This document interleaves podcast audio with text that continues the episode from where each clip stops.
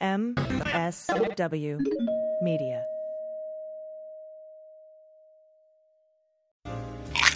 We're all busy, and that's why sometimes you want a good drink and you want it fast. So strap in and hold on tight, friends. This is the Three Minute Bartender. On this episode, I'm going to tell you about a cocktail often referred to as a modern classic. It's a term usually applied to variations of classic classics. That's certainly the case with the penicillin, spin off of the Gold Rush, which itself was a spin off of the whiskey sour. Once upon a time, alcohol was considered medicine. In fact, during Prohibition, one of the most reliable places to get your hands on a bottle of liquor was your local pharmacy. So back in 2005, a young Aussie bartender named Sam Ross was working at New York City's Milk and Honey, and he concocted a drink with fresh ginger, honey, lemon, and a healthy dose of scotch. Thinking that his little wonder did indeed have an ineffable healing quality, he named it after the shot doctors give you to cure syphilis.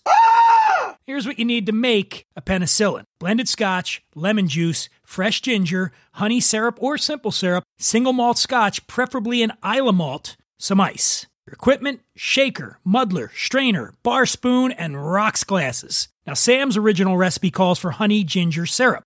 Feel free to make honey ginger syrup for this, but know that it's a pain in the ass and you may not use it that often. What isn't a pain in the ass is simple syrup. Just bring equal parts sugar and water to a boil, stir, and cool. What also isn't a pain is muddling some slices of fresh ginger in your simple syrup.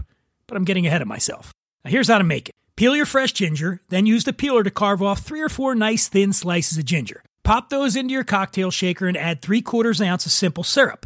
Use the muddler to mash up the ginger in the simple syrup. Now add two ounces of blended scotch, three quarters ounce lemon juice, and fill the shaker with ice. Give it a good shake and strain into a rocks filled glass. Gently float one quarter ounce of the single malt scotch on top by holding the edge of a bar spoon on the surface of that drink and gently pouring the scotch over its back. Sam's original version calls for an Islay malt here. Why? You don't find single malt scotch in many cocktails. That's partly because single malts are expensive, but mostly because they're complex, sometimes even strange. The reason this calls for just a little Islay malt on top is for the nose. Islay malts are known for being big, smoky, peaty monsters. They stink up the joint in a good way. You can use other single malts here if you don't have an Islay. It's just the biggest and stinkiest and most medicinal. And don't forget, you're making medicine. As for variations, now clever listeners may have cottoned onto the fact that this is very nearly a whiskey sour. Rum and tequila both play nicely with these flavors. If you're making a tequila version, you can get the same effect as the single malt float by using a little mezcal. I've heard this called a penicillina.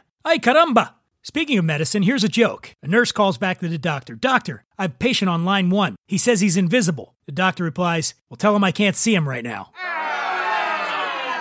Wow, tough crowd. Okay, I know that probably made you feel ill. It made me feel ill just to tell it. Thankfully, I have just the medicine I need right here. Come here, penicillin. I feel better already. Don't forget to follow us at WWD underscore podcast and me at the Imbiber. Thank you for joining us on Three Minute Bartender.